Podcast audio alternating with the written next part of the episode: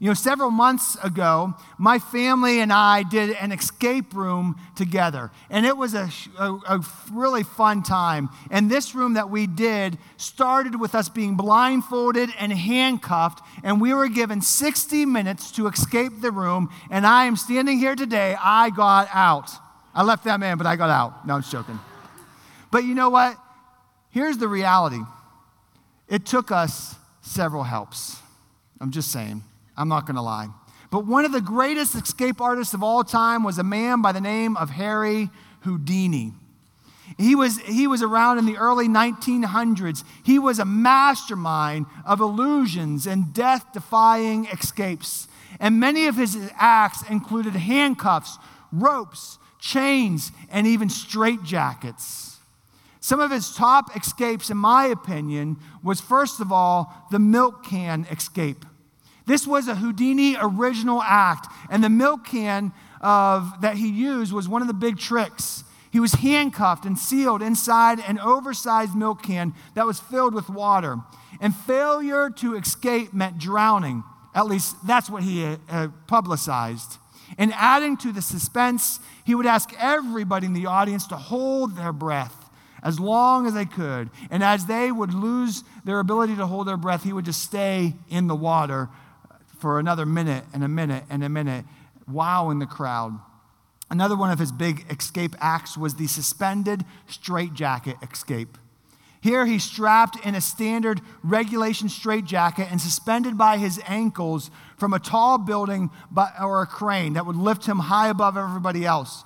And Houdini made his escape in full view of his audience as they were on the street watching him from below. And it would only take him three minutes to break free.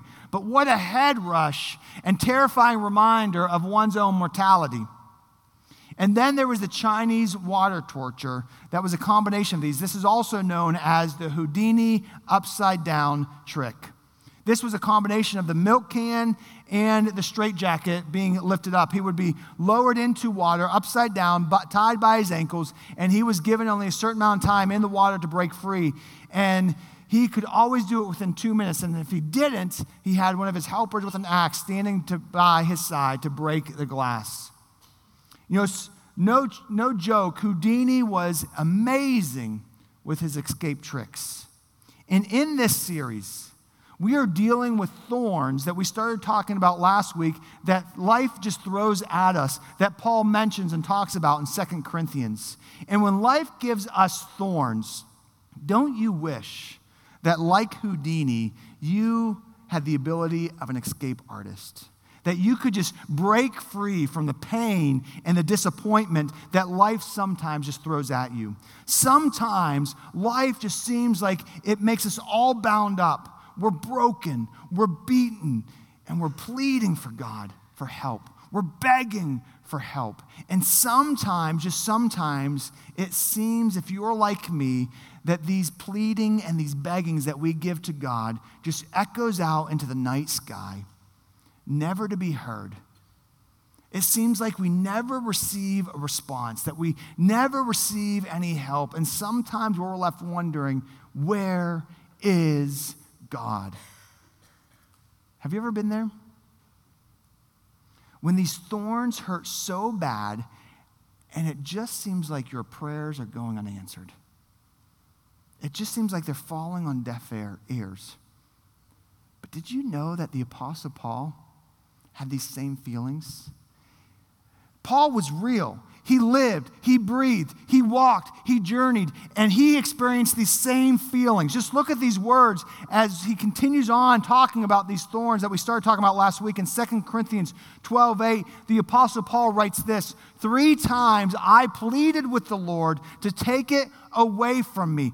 Three times he says, I begged God, please take it from me.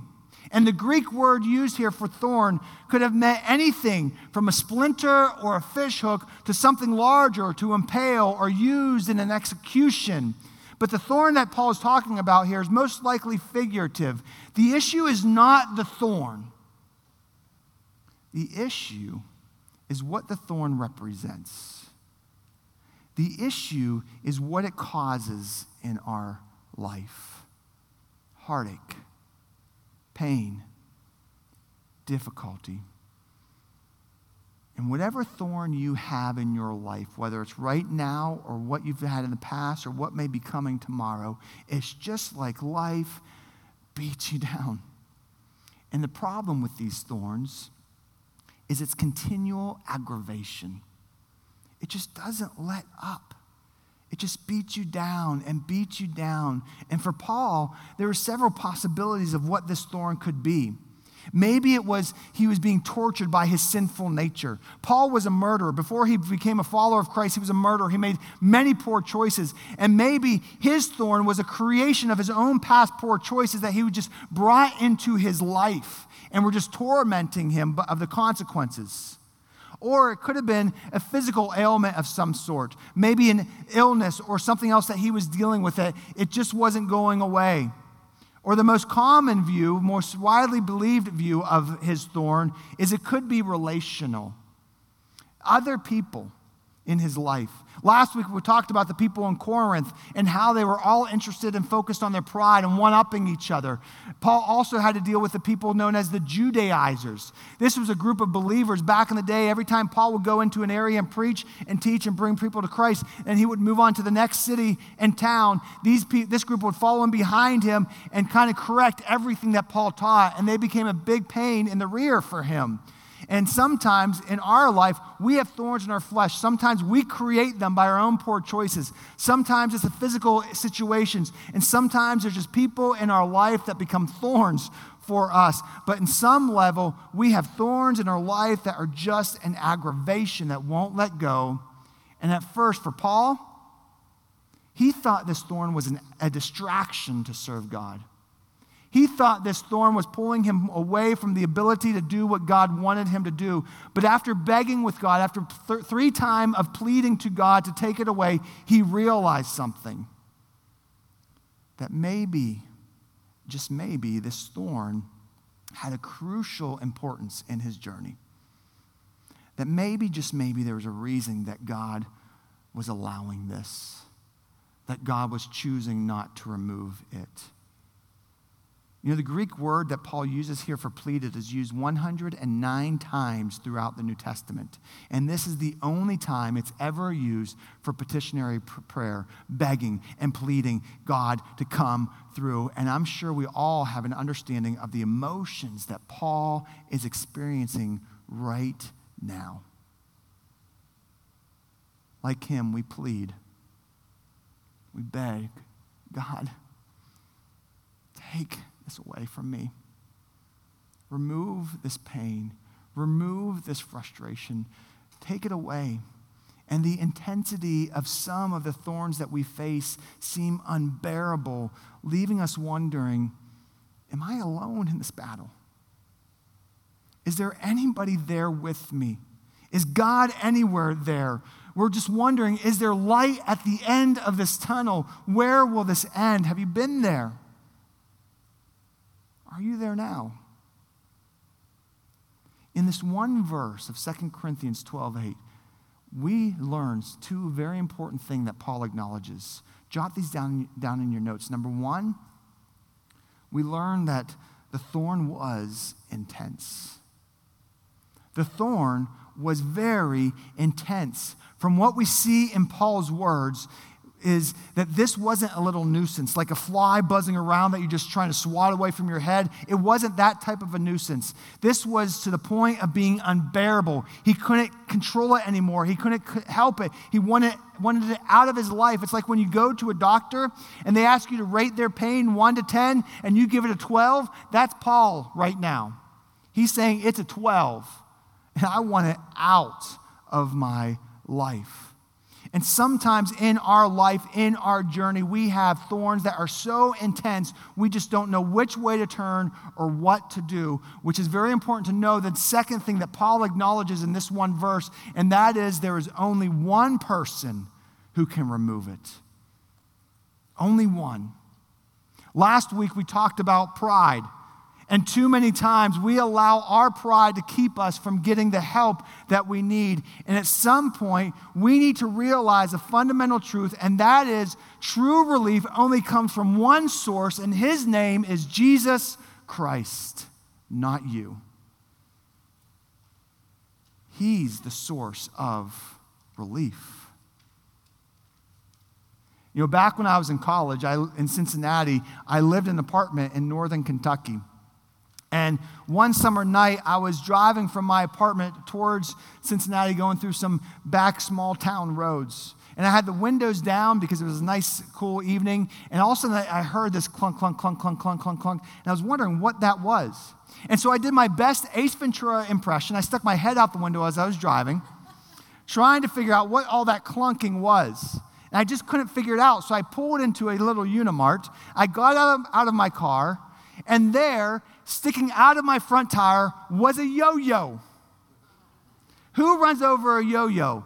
I do. And so let me just tell you right now, I am not a very good person with my hands, with mechanic stuff and things like that. But I thought, I got this. I'm good.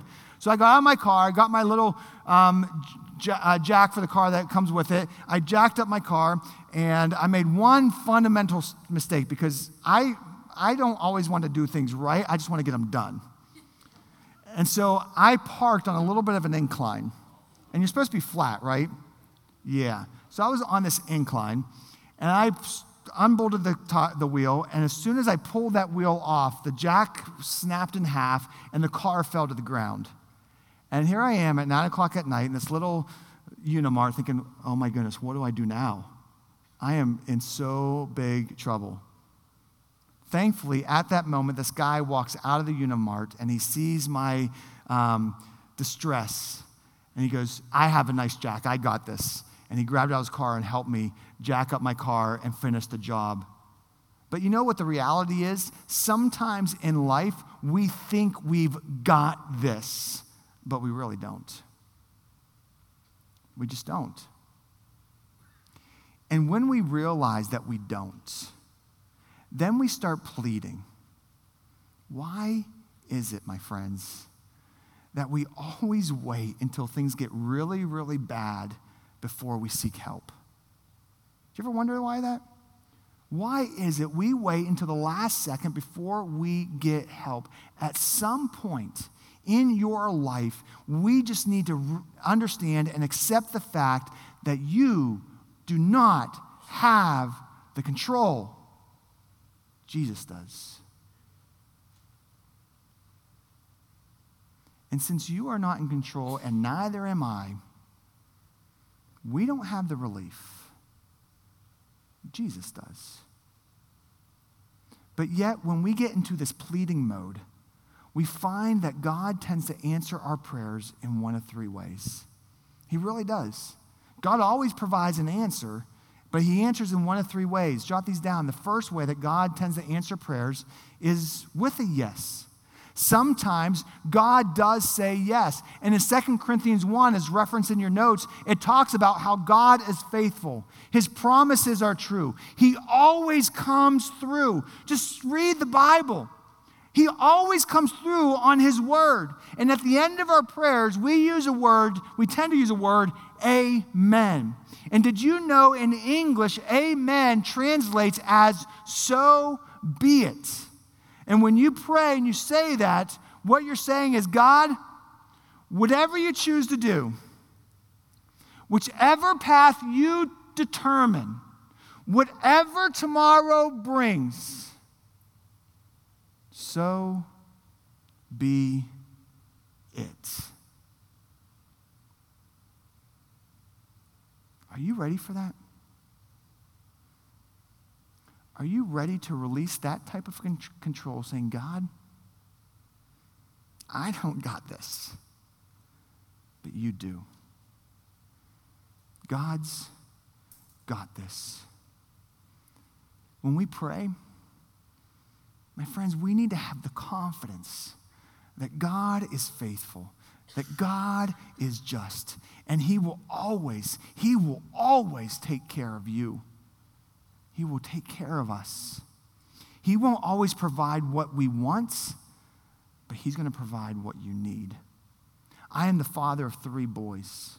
And although my heart softens many times and I give in and I give them what they want, you better believe I am less worried about them getting what they want right now and what feels good in the moment. I am more concerned with the path they take long term.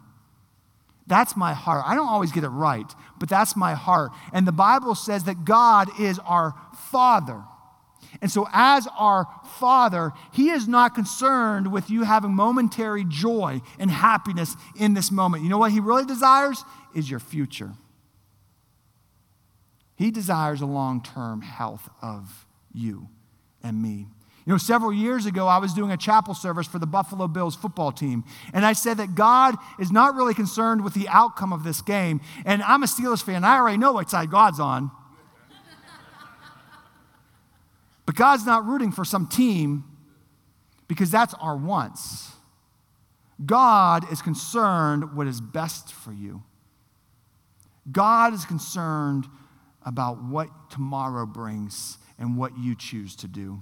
In life, we always do this. We tend to focus our prayers on what we want in that moment. And God's, guys, can you adjust your focus? Just adjust your focus to me and see what I have for you down the road. God has something better than what you could ever imagine. You know, sometimes God says yes. Sometimes he says yes. But sometimes, sometimes he does say no. As referenced in your notes, Psalms 32 8 says, I will instruct you and teach you in the way you should go. I will counsel you with my loving eye on you. In other words, not every path you choose is the right path. Not every step you take is the right step. We have a tendency to make some false steps in our life that just brings unfortunate consequences for us. And God's deepest desire is to guide us on a path towards His heart, His blessings, His kingdom, not just for now, but for all eternity. That's his heart. That's his desire. And when he says no, what I believe he's ultimately saying is, I have something better for you. I have something better for you. You know, back when I was in high school, my biggest fear internally and emotionally and spiritually was being alone. Truth be told, I was scared to death of being alone. And so, in those moments, I would gravitate towards relationships, unhealthy relationships. Why? Because I was more scared of being alone than I was trying to find the right person for my life. And in high school, I was in this dating relationship, and I thought, okay, this is the person to spend the rest of my life with, even though it was an unhealthy relationship. And at our senior prom, I proposed to her. I went to Walmart and got the best diamond ring Walmart could provide. You could almost see the diamond on that thing. And just a few short months later, when I was in college, she came to school, to, she came up to visit me to break up with me, and I found out she was actually pregnant from another guy. I can't tell you the hurt and the pain and the loneliness I felt in those months leading after that. I was broken. But I can tell you right now, if I stayed on that same journey, I would not be on the stage today. I would not be here with you at Impact. But you know, God told me no that day. You know why? Because He had something better for me. And a couple years down the road, He brought Shelly into my life, and she just blew me away. She keeps me on track. See, you should be thankful because she's, the, she's what really keeps me on straight. She really is. But you know, sometimes God says no. Why? Because He has something better for you. Just follow His heart. Sometimes God says no, but you know the third answer He sometimes gives to us? Sometimes He says wait. Sometimes He says to wait. The two verses referenced in your notes, Psalm 27 14, tells us to wait on the Lord to be strong and take heart. God will come through. As I already mentioned a few moments ago, we see all throughout the Bible how God always comes through for us.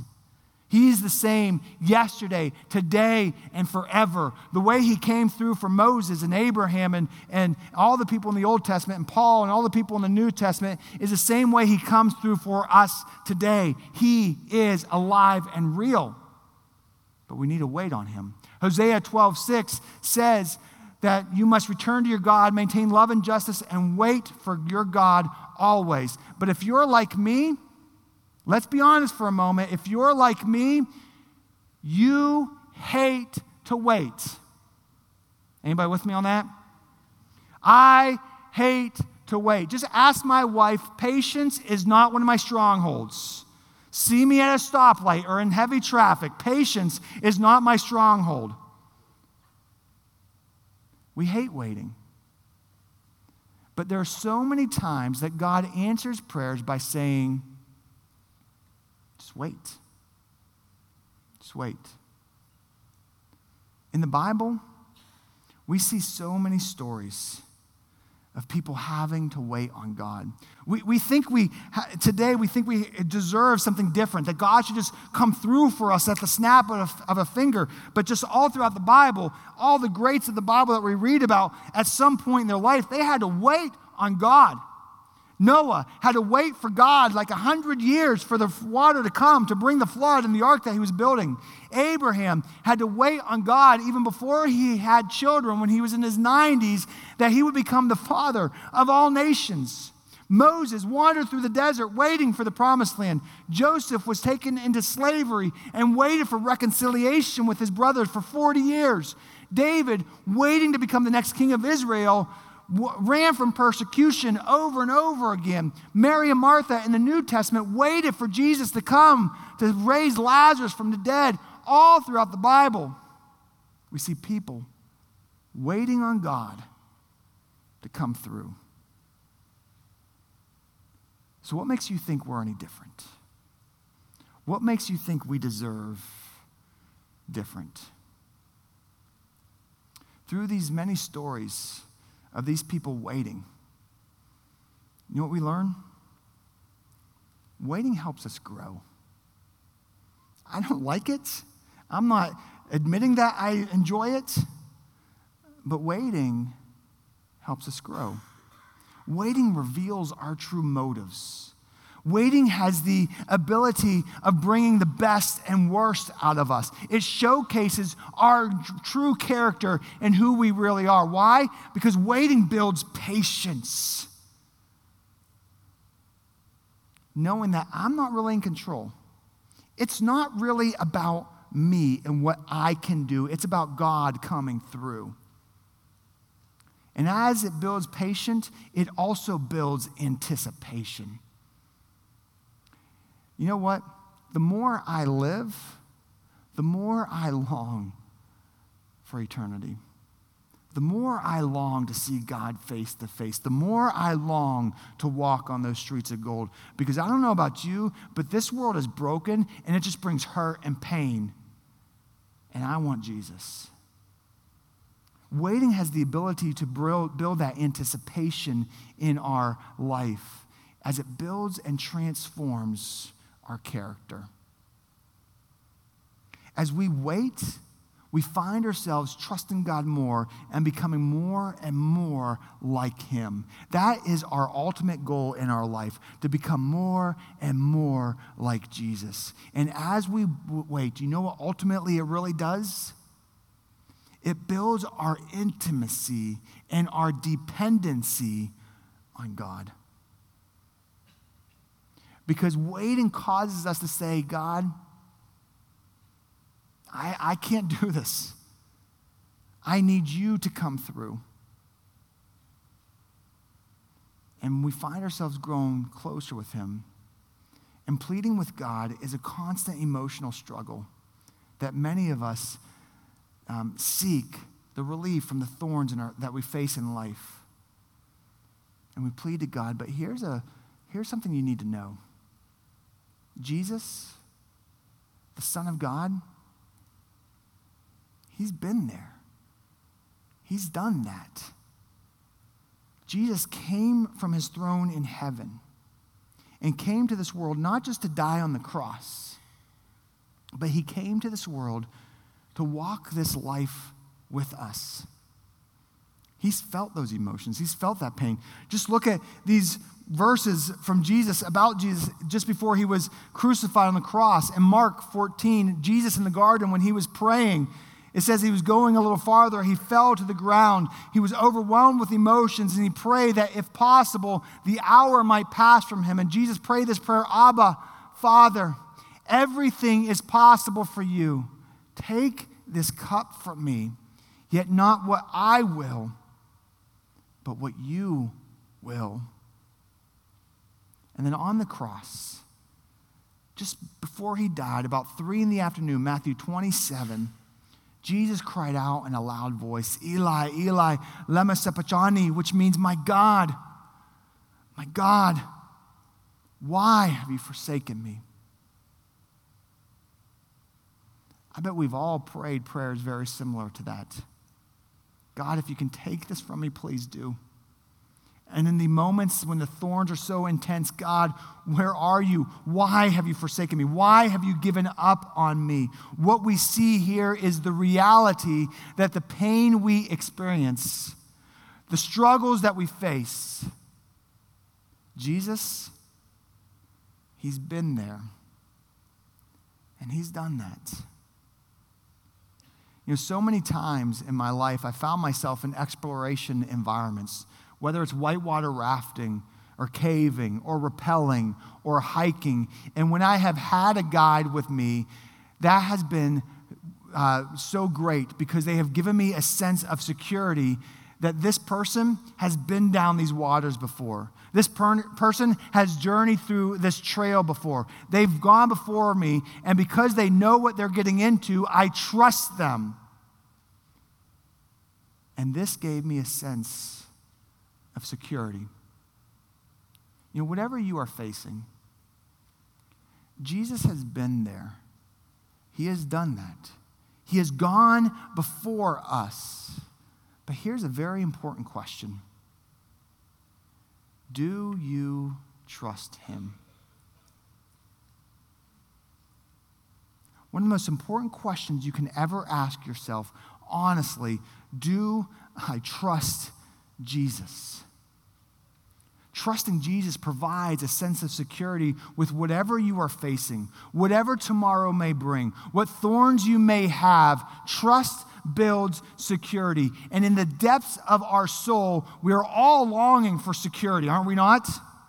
Knowing that it will be okay. No matter what tomorrow may bring, it will be okay. And security is founded on trust. But trust is one of the most fragile things this world has ever known because it takes a lifetime to build and one small pebble to destroy it. And so often we struggle with trust because in our past, at some point, someone broke trust with us. And we are relational people. God designed us that way. And so every relationship that you have ever had always impacts and affects your future relationships. They build upon each other. And so, in your past, if trust has been broken, you will now find yourself struggling with trust in future relationships if you do not deal with it in a healthy way. And we just continue it on until we find a way to heal from it and deal with it. And the truth is, if you have not dealt with broken trust in your past at some level, I bet you struggle with trusting Jesus. Because when trust is broken, we struggle with trusting Jesus. And when that f- falls apart, our sense of security begins to fade. And that's when we really wrestle with where are you, God? And at some point, if you want to find true security in your heart, no matter what thorns you face in life, you need to trust Jesus. Because let me promise you something. Unlike how others have failed you in your past, Jesus will never fail you. I believe in what the Bible says, and I believe what I see in the scriptures that time and time again, God has always come through. And to build this relationship of trust, it's so important to understand what trusting Him really means. You know, the first thing is trusting Him means that He is your Lord. He is your Lord. Psalm 31, verse 14 says, But I trust in you, Lord.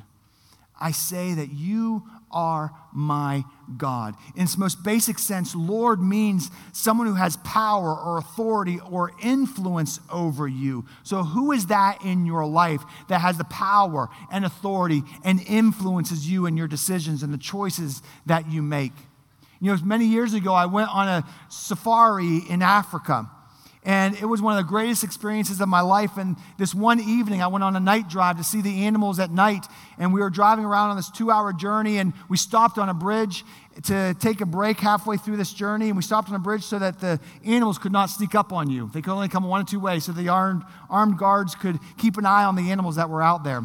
But at this point in my journey, I have yet to see a lion. And I wanted to see a lion. If I'm in Africa, I'm going to see a lion. So I jumped off the, the back of the Jeep. I had my bologna sandwich that I packed, and I walked away from the Jeep because I wanted my eyes to adjust to see if I could see what's out there in the distance because I heard the animals howling and making their noises. And while I was out there eating my bologna sandwich, looking off in the distance, I saw a shadowy figure run across the bridge.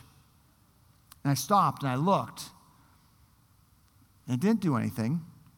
So I thought, oh, okay, everything's fine. It's just my eyes playing tricks on me. I started to gaze back out again, and I saw it again.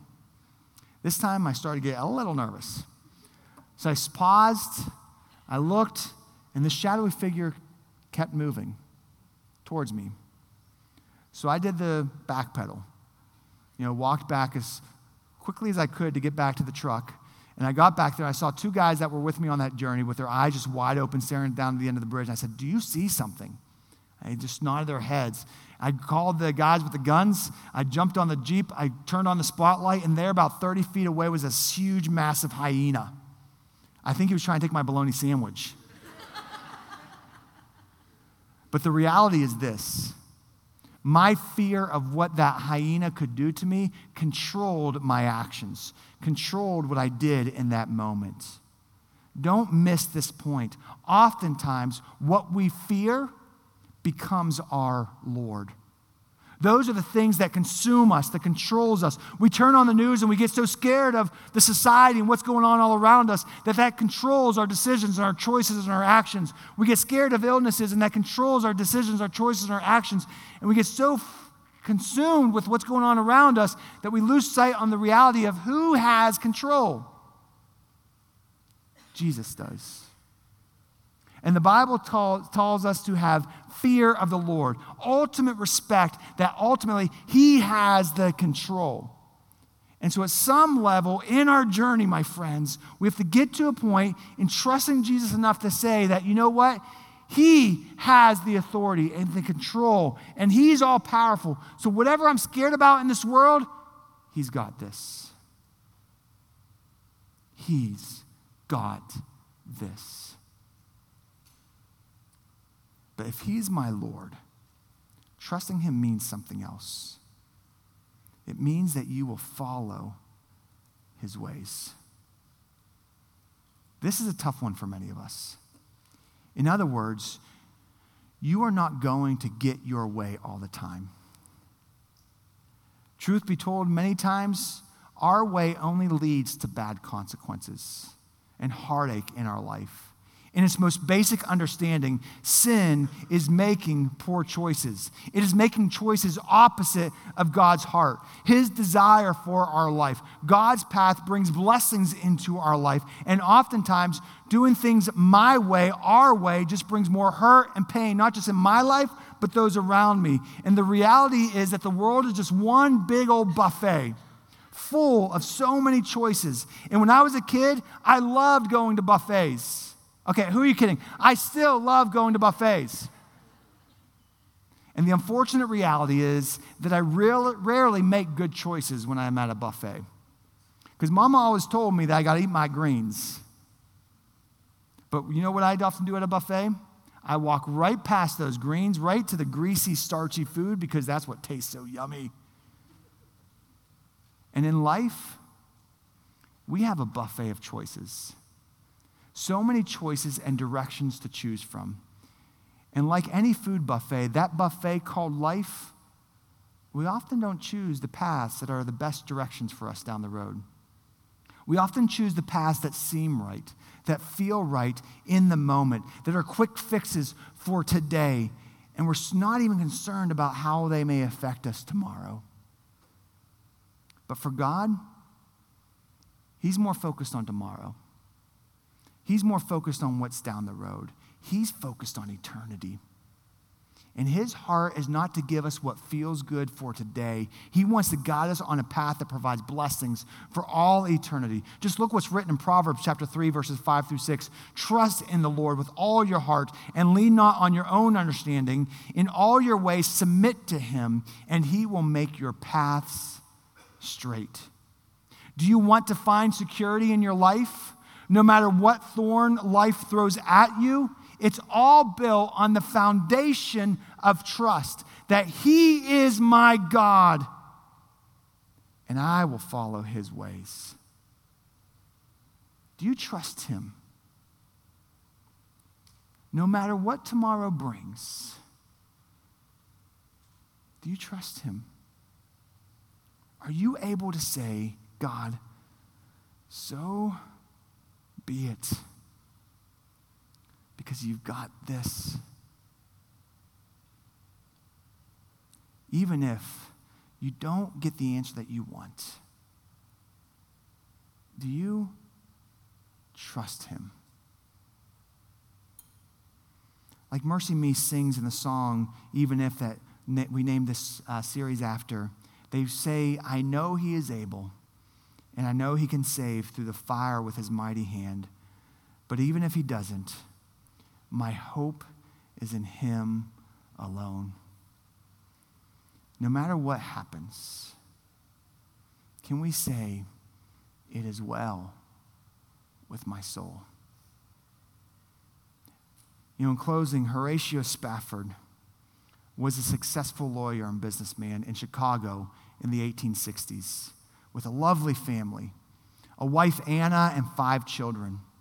Horatio invested heavily in real, real estate along the shores of Lake Michigan. He was a prosperous man and he was a devout Christian. But Horatio was no stranger to tears and tragedy. In 1870, life brought thorns into his life that began to turn his world upside down. His only son died with scarlet fever in 1871 at the age of four. Not even a year later, the great Chicago fire destroyed much of his investments and his life savings. With all the emotional toll on the family, Horatio decided to take his family on a special trip to England. Just before they set sail, a last minute business problem made it necessary for Horatio to stay home. He convinced his wife and his four daughters to go on without him. The plan was for Horatio to catch another ship and join them just a few days after. Anna and their four daughters boarded the French ocean liner, the Ville de Havre, to cross the Atlantic Ocean.